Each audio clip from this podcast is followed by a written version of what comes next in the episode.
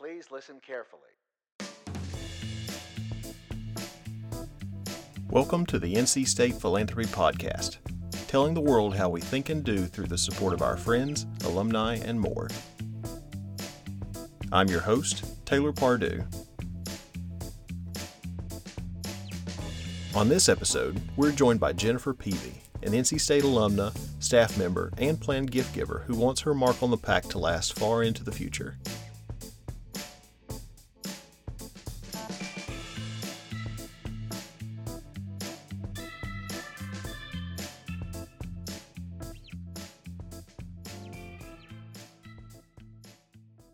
Welcome to the NC State Philanthropy Podcast. Today we have Jennifer Peavey with us. She's an alumna and staff member of the College of Design. Welcome to the podcast, Jennifer. Oh, thank you, Taylor. I'm glad to be here. Um, so, to kick things off, um, just tell us a little bit about your early life, how you came to be part of the pack. I know you have a really rich backstory and a family history with the university. Sure, absolutely. So, I am, let's say, a second generation. Uh, my father uh, was the first to go to college, and he is a graduate from NC State um, in the mechanical engineering program. And he then went from here to General Motors. That was a dream for him. He always worked on cars growing up, and that's how people introduced him to mechanical engineering, thinking he would, he Sure. would be good at that. Um, my family's originally from North Carolina. Um, he was from Statesville, and my mother was from Maiden, a little town about 2,000 near uh, Lumberton. And so I, um, though, when I got to the point of looking for colleges, I ended up uh, interviewing a number of universities and actually ended up at the one in uh, the southern Carolina state of Clemson. And a lot of it at the time was just a matter of the classes were smaller. I guess I was a little nervous about going into it.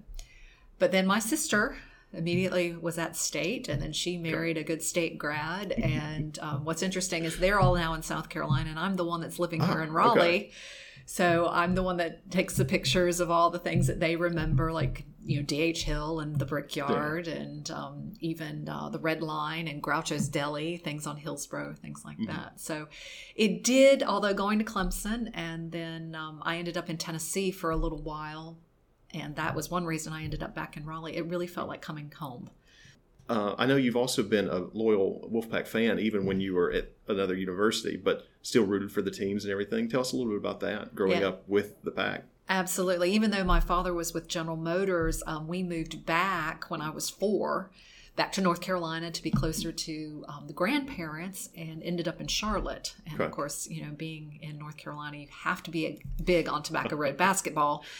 And of course, my parents um, were tall people or above average tall people, so basketball was our primary sport that we were into. Um, now, I will say that my grandparents uh, were either Wake fans or Duke fans, Okay. so it was a big thing in our family to you know keep all that together that we were NC State fans. But I was of the age, I was about 13 for the 1982 83 season, and it was a big deal in the Charlotte Observer. And of course, I clipped every single article out of the Charlotte Observer for that entire season. I will admit, though, being a teenager or a preteen coming into that, that um, I had all sorts of weird ideas about being a jinx. And I did not watch a single ball game that entire season because I was unreal. scared that they would lose. And so, but I collected all the articles and I did not watch the national championship game, but my parents did have a VCR and they taped it for me. And all I remember is them coming running into the room, jumping on my bed. and I remember waking up going, What? What? But we had gone shopping. I had a special outfit to wear just in case that they had Okay. won, so I could wear it to school the next day. And then, of course, I came home and it was nice. I at least knew they won, Mm-hmm. but um, it was nice though to be able to watch the game. I was going to say the VCR came step. in handy. Yeah, It- you got to watch it after all, but It did absolutely. okay. So yeah, it, it was a big deal to be able to be part of that.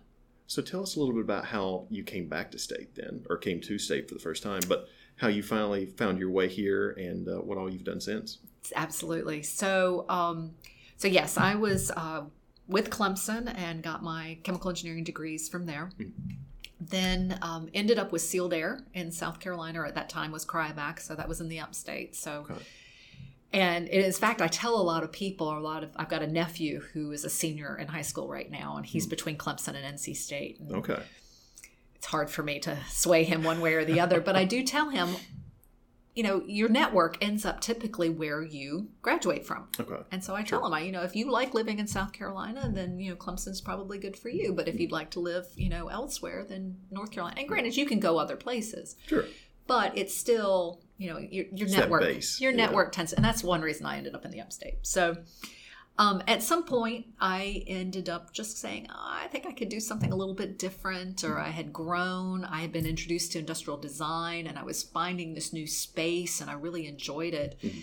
And a recruiter called that uh, picked me up going to Eastman Chemical, that was in Kingsport, Tennessee. Now, the irony there is, I thought, well, that's still the South, right? you cross the other side of the mountain. No, it's different. Nothing wrong with different it yeah. but it is different and being in the mountains was completely different um, but after about two or three years there uh, eastman was actually looking for a university where they wanted to place or focus 75% of their external innovation money Okay. went through 200 different universities and ended up with a top four. And so I was involved with the group when we got to those four. And really, it was a top two. And if those two didn't work out, the other two were backup. Sure. So I was involved in the site visits where we had a number of people.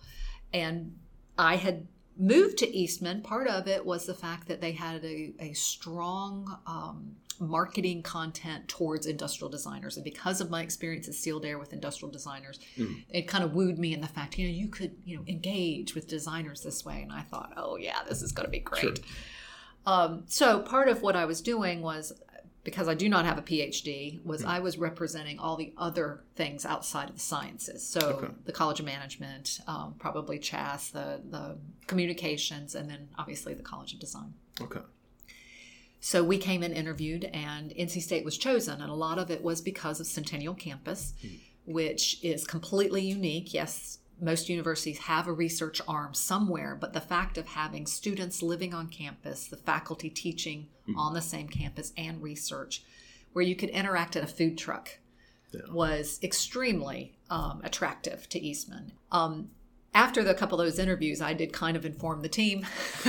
I didn't really ask. I remember I was rather bold at the time, but said, "I will be there, whether you all allow me to be part of it or not." You know, There you go. part of it. I was going to be there and interacting with the College of Design. So fortunately, because I was in innovation, and this particular group was technology that was that was doing all this about external um, monies. So they fortunately were like, okay, you're welcome to come and share office space with us. So I joined the team on Centennial Campus to manage that relationship between NC State and Eastman. So yeah, that's how I at least got back to Raleigh.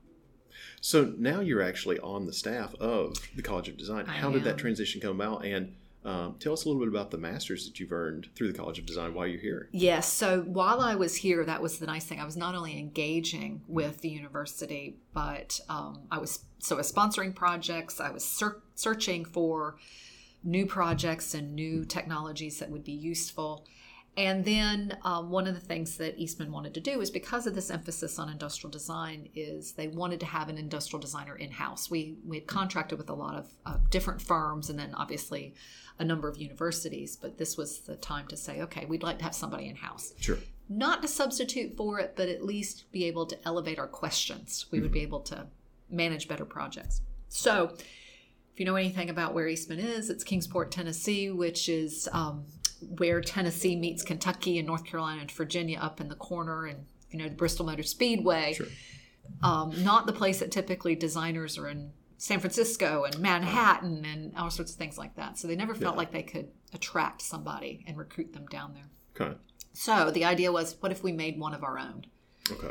And then somebody who could stand in the gap. So the fact that I did have the chemical engineering degree, and then we talk about having this design degree, mm-hmm. specializing in materials, then we've got this opportunity to be able to bridge that gap between a PhD chemist mm-hmm. and then you know this highly talented industrial designer which that was ended up being mostly what my thesis was about was mm-hmm. strategy development based on user research you know how do people interact with products uh, when they touch like a cup or a switch plate or a tabletop or whatever it is or interacting with that what is the experience like Okay. and so I did a lot of work on warm, uh, warm touch and cold touch, and the way um, materials felt over time, trying to understand um, what was attractive? What would people be willing to pay more for because of that kind of experience? Hmm. Then how do you explain that experience not only to a designer and why it's important, Yeah. which typically means I need a prototype, I need to make something. At the same time, how do you get a business person in there who doesn't necessarily speak that language Hmm. so that they can figure out what companies, who do we need to market to? Yeah.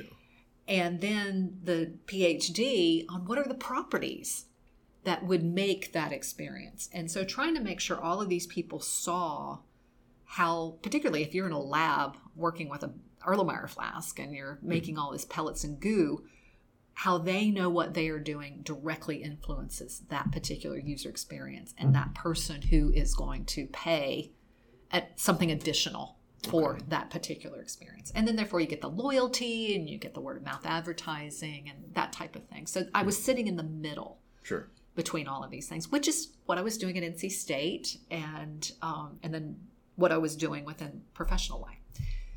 So how I transitioned then was uh, while I was in school, management ended up changing, and that kind of model Oh. was not as attractive. Oh. Okay. And so they were looking at a, a more traditional MBA way of looking at how we chose our innovation projects and how we determined those things.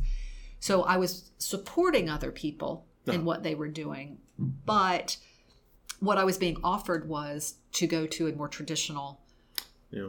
market support, market, um, which was going to be a lot of PowerPoint presentations and a lot of diving through a lot of data and not that kind of interaction Yeah. that I had trained for. And I made the choice of staying as an industrial designer. So I ended up leaving the company and um, spent a year actually working at the college, the Wilson College of Textiles, Okay. um, over on Centennial campus, doing a similar type of job where I was taking a nascent technology Okay. out of uh, the out of one of the research labs, and then was creating some sort of prototype to demonstrate why that technology was important to creatives. And in this case, instead of industrial designers, we were looking at fashion designers or technical designers within the, the garment industry. And just trying to be able to say, okay, this is what it's worth, and support those designers in being able to do their designs with this technology. You know, not telling them what they needed to do, but but telling them what the possibilities were. It's great to see how those skills transferred over so well into that different market, Mm-hmm. but yeah, equally valuable. And that is the nice thing. You know, there are a lot of degrees that are very specific about skills, and you know, most of the sciences are about that. But design is al- almost like an MBA in the fact that you leave with a toolkit, and communications may be similar that way. Sure. Is that you leave with a toolkit, and then therefore you can go to any of these industries and markets and apply those. Yeah. And it's it's kind of one of those degrees that way, or a way of thinking that allows you to do that. So, what are you working on right now as part of the College of Design? So um, my contract with col- with the College of Textiles was only for a year, Mm-hmm. and um, I then decided to take a couple months off and adopted a puppy There you go. and had a paternity leave. Is what I like to call that. Um, I was then starting to say, okay, what was I going to do then? Mm. And I really did enjoy this idea of being able to offer all of me, mm. not just design, because I was a brand new designer. Yeah. I mean, and, but with all of my experience, there's a certain level of salary I was expecting, but I was a mm. brand new designer. So to come out and just say I was a designer is a little difficult. Okay. I could go back to engineering, but hey, I had grown into these other spaces. And then there was innovation management that did sit in the middle, and that was okay too. Um, but I liked the idea of saying, I am technical, I am able to do this slight business with the management, but then I have this creative user side that I looked at. So I spent a lot of time looking at that and trying to figure out what I was going to do. And ended up creating some sort of structure where I was trying to understand how I worked best on how I would define that. So I did start offering freelancing services. And part of it did come down to okay, what does what do people need? But I do spend a lot of time looking at what people need and then helping them see how I can fill a gap. It still is going back to this gap uh, between either the project or different groups of people that may not necessarily um, communicate that well. So what has happened then is one one of my clients is now the College of Design. I'm not necessarily being a designer, but it's because I can speak the language of design Yeah. that I'm able to gaps, I'm able to work with them and I'm basically doing project management and facilitation. I'm helping them figure out and supporting them in their decision making. Mm-hmm. So I've got three different projects right now. One of them is um, the College of Design is turning 75 Mm-hmm. in the year 2023, and they want it to be more than just one party. Okay. And so we're spending a lot of time talking about what that means. Mhm. And part of that is they want to be able to look at the history of the college um, with the 75 years. It was it was a very big thing in 1948 Sure. when they started the College of Design, and it was a very forward thinking that came from uh, the Chancellor Caldwell at the time on what would urban development be. Raleigh was starting to come about, and it wasn't just Raleigh, but it was this idea of what what happens with the middle class now that people were able to afford homes and there was urbanization that was happening, and how should cities be developed and that was that was a very big deal. And um, at the time, it was Dean Kamphoefner that was brought in, and he brought in some of the biggest rock stars in design at the time. And it it still to this day is considered one of the hallmarks of design in that time period, and what NC State did. Um, so they want to have a very accurate history. We have a lot of information about that time period, but not necessarily 65 years or the past 65 years. They're trying to understand what else happened. Okay. How many times did uh, the College of Design deal with paradigm shifts? And how did they respond? And how did they support the university or support North Carolina in that? So we'd like to have that.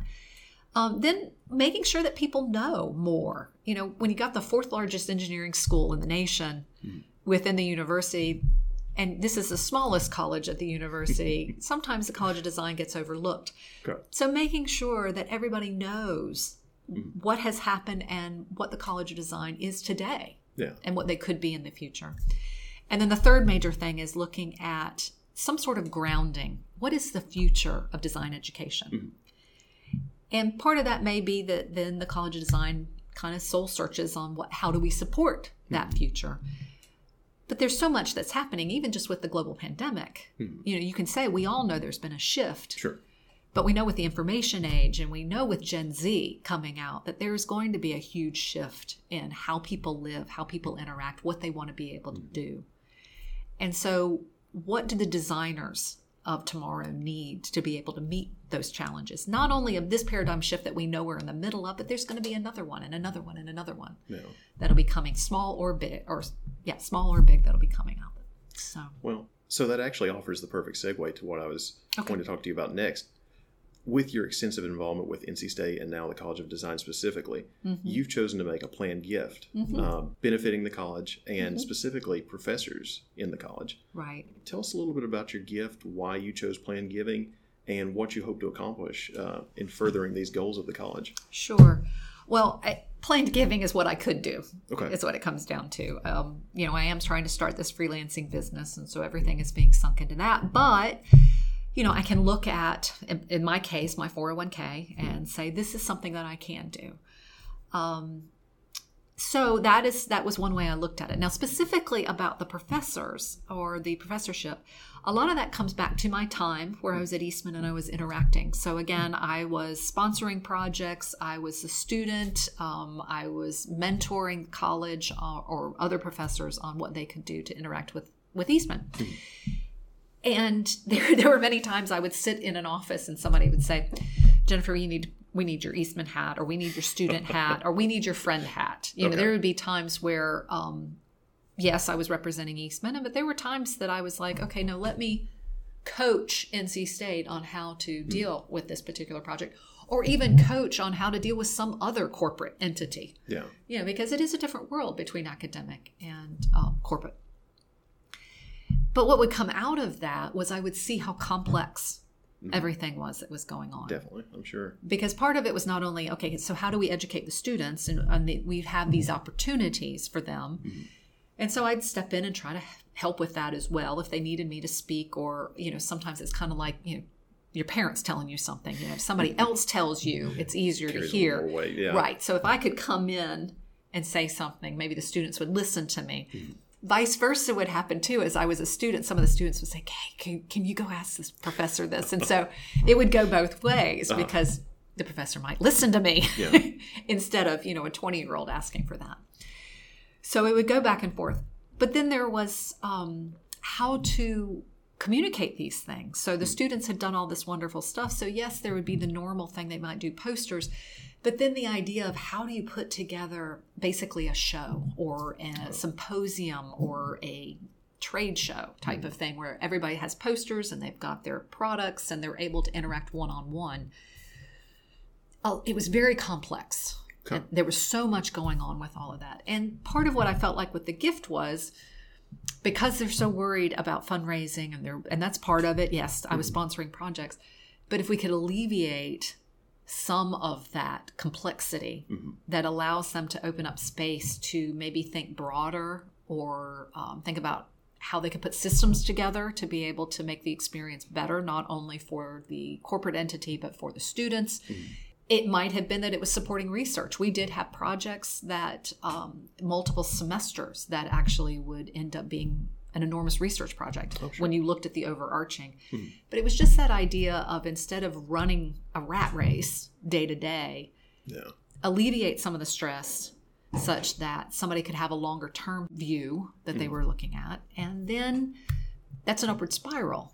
Yeah. You know, if they're able to think more and create larger systems, then more students are attracted, higher quality students are attracted, higher quality faculty and staff are attracted to be part of it and it would just be interesting to see where that could go. What would you say to someone who maybe has never thought about doing a planned gift before, mm-hmm. but is uh, intrigued with the idea? I so I think part of it for me is, um, of course, my entire estate planning. You know, you've got the house, you've got all sorts of other assets that are involved. Mm-hmm. For me, it was very easy to just look at the 401k because there's typically a beneficiary that's in all of that. Sure.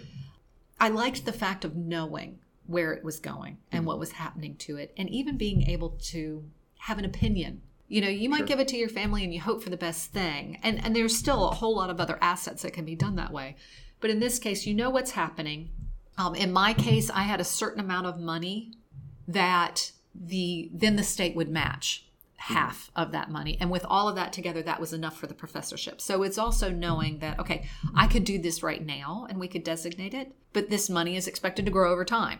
And we, we expect that. We, we assume it is going to grow over time. So it's also something that I could watch mm-hmm. how it changes. And I'm able to have another conversation with NC State when it gets to the point yeah. that it's grown, or then we could talk about something else or whatever it is. There's this idea of dreaming with it that's kind of a nice thing because you really don't know and maybe the other assets are fine but there's something that you can have a conversation it's an active conversation which is kind of nice too yeah. i you know estate planning or talking about death with your children or talking with your family can be a big deal sure and it should be done i know there's there's a number of financial institutions i saw that are actually starting to try to facilitate those conversations not that they uh, necessarily assume that they will be involved with whatever the planning is, but just helping people have those conversations. Maybe sometimes you can't have that conversation. And this it was just kind of nice to be able to start that with an entity that, you know, they're going to be okay. Nobody's necessarily at NC State's going to cry if I pass away. But it was an easy conversation to have. Uh-huh. And it probably would make me braver to be able to have that conversation with my family members. Mm-hmm a lot of what I do uh, as a public communication specialist for the university is talking about planned giving, and it is a difficult conversation at times. But I think stories like yours mm-hmm. and the idea that yes, it is a gift, but it's also an investment. It shows that you can have a say in how your money is spent afterwards, right. and just this is something worth supporting. Right, absolutely. And I and I also think that fact that it's not just one conversation. Mm-hmm.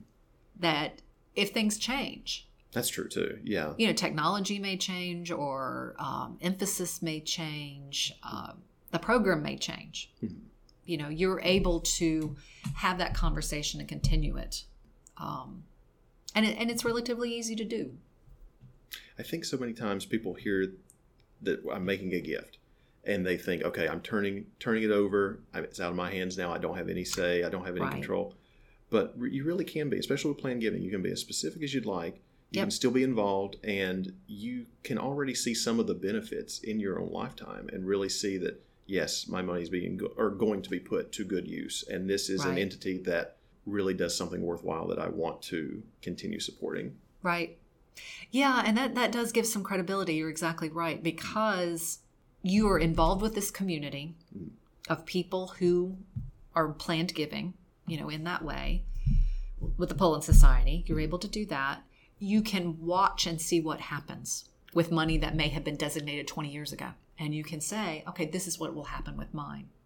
And that not only you get to dream it, but there's some comfort in it, in, in a little bit of, of knowledge of what's going to happen.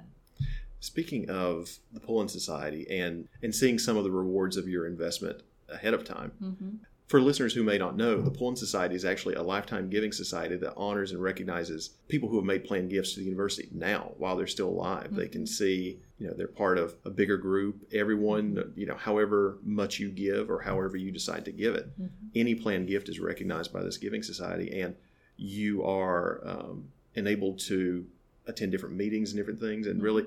Um, to really be able to see that how much of an impact this makes on the university as a whole and individually.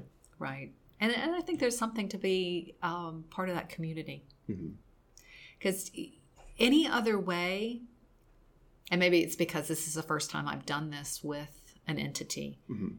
any other way, you really don't necessarily have, you, you do this with your lawyer, and that's the only person who knows. You know, the fact that, that you have this community, you become part of something. Mhm. And I think that's that's comforting and that's helpful. And um, whether it's legacy or not, it feels like you're part of something, which I think is important, particularly after the pandemic. You know, we've all been so isolated. Mhm. This idea that you can join something, and that might be part of why estate planning is so hard. Is it's it is lonely to be able to do this, and you and there's one person who knows about it. Yeah.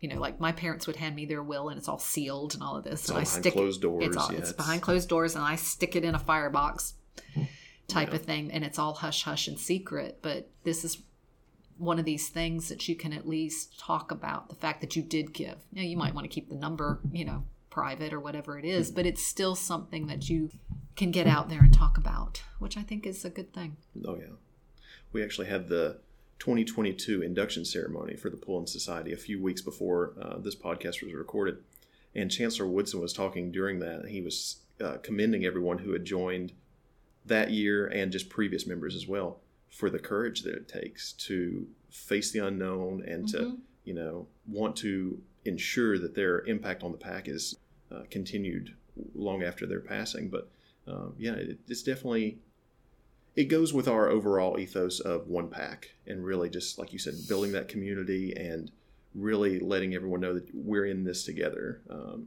faculty staff alumni uh, just friends and donors but yeah it's a great way to um, really continue that community Absolutely. So I do have, um, so I have three projects total with um, the College of Design right now, and so we talked about the 75th. Mhm. Um, another project I have right now is actually on strategic planning. okay So the university just came out with their Wolfpack 2030 goals, and now each of the colleges is going through their uh, objectives on how to support those goals. So there again, much like the other with the 75th, we're getting a bunch of people in a room trying to talk about how they want to make that vision a reality. And it is interesting. Um, so yes, I'm dealing with a bunch of creatives, which I am constantly amazed at how introverted and how analytical they can be. Because I'm used to no, those are engineers. that's job security is what that is being able to bridge those gaps between the two demographics and yeah, yeah, yeah. But it, but it's quite amazing. So they are um, looking at objectives. But one of the things the university is doing this this time around, they have a strategic planning office, and they're really looking at measurables and metrics. You know, how well are we reaching these goals? And so, for us to be able to sit down in the College of Design and say, okay, how are we going to measure this? and it is really fascinating for how they step right up and go, okay, well, we will do it this way and we will do it that way. And, um, you know, you, the assumption is that creatives are going to be flighty all over the place. And no, no, it's, it's, I think that might be, you know, maybe the difference between just an art school and now with this College of Design is no there is purpose. You know there's a lot that happens that is for somebody else and therefore you're, you're having to communicate with somebody else and these data or metrics or however we're going to measure it as a means of communicating. So it, has been fascinating, and I, I, think it's it's going to be something that's going to come out um, a lot more aspirational than people are expecting. Mm-hmm. I, I, think it's good. I think it's going to be very good, and and it's been interesting because it's been a collective of putting it together Perfect. with that. Um, and then the other project that I have going on is uh, there's a group within the college. It's the Initiative for Community Growth and Development. The College of Design has typically had a fall conference that was on urban development, so going almost mm. all the way back to the beginning on, on how do you develop spaces. In this case, though, um, they're looking at community, which is not just about how you develop a space and what buildings go there, but it's also about how do you make sure that the people that are within that space are supported? Mm. What is their well being? So it's things like are there grocery stores? And I don't know if, you know, for those that know downtown Raleigh, we finally have Publix downtown. That's just happened a couple years ago. There yeah. no grocery stores in downtown. Mm-hmm. You know, if they're really pushing this walkability and all of this type of stuff, if you, you have no ability to get the basic needs, where do people work in these communities? Is or are they having to drive an hour to get somewhere to be able to yeah. work? Um, what is the affordability of it? What is the recreation? Mm-hmm. You're making sure that all the elements of life are part of a community, not just yeah. where people live, where people work, type of thing. So that's what the initiative is about. And the fall conference is bringing a number of people to discuss this. And um, specifically, on Friday, it will be, or Thursday, it will be um, focusing on South Raleigh. Okay and the idea of placemaking. Mm-hmm. And so there are five different neighborhoods. It starts with Centennial Campus, it then goes through Dix Park. Then there's a greenway that would be passing under Saunders Street, and then we have Chavis Park, and then we have Shaw University, and saying here are the five neighborhoods, and talk about how all of this is going to be interconnected within the idea of community development and what are the what are the necessary elements mm-hmm. of community development and I think it's going to be an amazing conference. There are going to be some panels. We'll be talking about climate, um, talking about transportation, because as we develop, mm-hmm. how do we deal with uh, getting people around? And then having a number of town halls, um, being able to see uh, different topics, but how people are responding. What are people yeah. going through within their communities? Um, or, or, what issues are they seeing? Not just tell them how to do it, but hear you know really make sure it's a dis- too. yeah or, or have a discussion mm-hmm. on on what are the elements of of a good community what's going to um, hopefully come out of that is not only starting this discussion and having people um, interact but we're also looking at what kinds of projects could be supported or, or what kinds of projects need to happen within that space so for example right now I, there is not a greenway that connects in the middle of these neighborhoods. Yeah. What needs to be along that greenway? I know there's there have been some events in, in Raleigh where they have actually had a pop up event where they had um, artists and food vendors all like a little festival along a space where they yeah. said this is what we envision is there would be this walkthrough here. But how do you actually then decide to put that in space? So hopefully there will also be this listing of surface projects, so to speak, mm-hmm. which could tie then back into the 75th. It's allowing the College of Design to then serve and then also get out into the community where people will notice. Yeah. It's not just something that's happening here at the university, which we will have projects at the university, but then we're going out in the community and making an impact. It's great to see the college and NC State as a whole not just driving this kind of innovation worldwide, nationwide, but really as a land grant university, seeing the effects of it right here at home. Yeah. Not just in North Carolina, but even in Raleigh too, just to really see how yep. the university impacts people's lives in such a great way. Yeah. And then the nice thing with the college is um, we're going to have academics who will document this. And it will be something that we can talk about at conferences and, and disseminate this and let this be a case study that shows yeah. a good way of doing it or the best way of doing it. Yeah. And so I think that's that's the nice thing of having these multiple entities because that's really where the problems or this paradigm shift. Yeah, we've talked about that we need interdisciplinary, but I don't know that we've made the bridge over to NGOs and the government and okay. social entities. We talk about that we need to do this, but then how do you collaborate? And there is a shift. Um, the college now talks about rather than necessarily doing projects for a community, it's now about how do we support the community and what they want and what they have decided and so we go in uh, as servant leadership, so to speak, as opposed to coming in and saying, this is what we're going to do. So I, I think it's very interesting, kind of part of what the transition is. I always try to ask people this what is your favorite part about NC State? Or favorite parts, maybe. Make it a little easier. So it is nice. I do, I live two blocks from NC State and I do thoroughly enjoy the campus environment. I love walking across the court of North Carolina um, to get over to the college. It, you know, it's not something from my younger days, but it does just feel amazing. There's something about the um, the atmosphere, the autonomy, the interaction with all sorts of different kinds of people. Mm-hmm. I do thoroughly enjoy working with the students mm-hmm. and interacting with them. Eh, I don't know how many times I leave and go and tell friends about how excited I am about Gen Z. They are some amazing people. Mm-hmm. And um, I think people need to come and meet Gen Z as often as they can. They're they're they're thought provoking. They are looking at the world a little bit differently. Mm-hmm.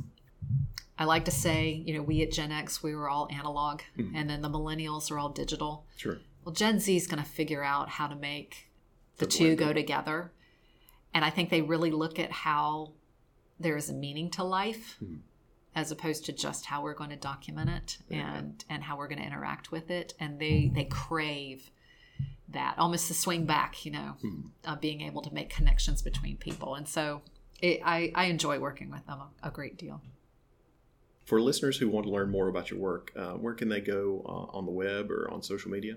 Sure. Um, I have the website, so it's jenniferpeavey.com. Okay. Um, they can certainly go there. My social media handle is at jennifer.theblack.lab, so you're welcome to okay. follow me there. Um, a lot of that is not so much my freelancing, but um, when I was going through that time of figuring out what I was doing, I actually ended up writing a book. Um, that's out there. So I'm but what I end up posting is a lot about how I am processing and how I'm managing my projects. So that might be Excellent. interesting. So yeah. um, anyway, yeah, I'd be glad. And I and it's it's a lot of it is trying to start a discussion. Mm-hmm. So if people want to follow and you want to reach out and say, "What do you mean by this?" I'd be more than happy to to get into that. Sounds great. Good.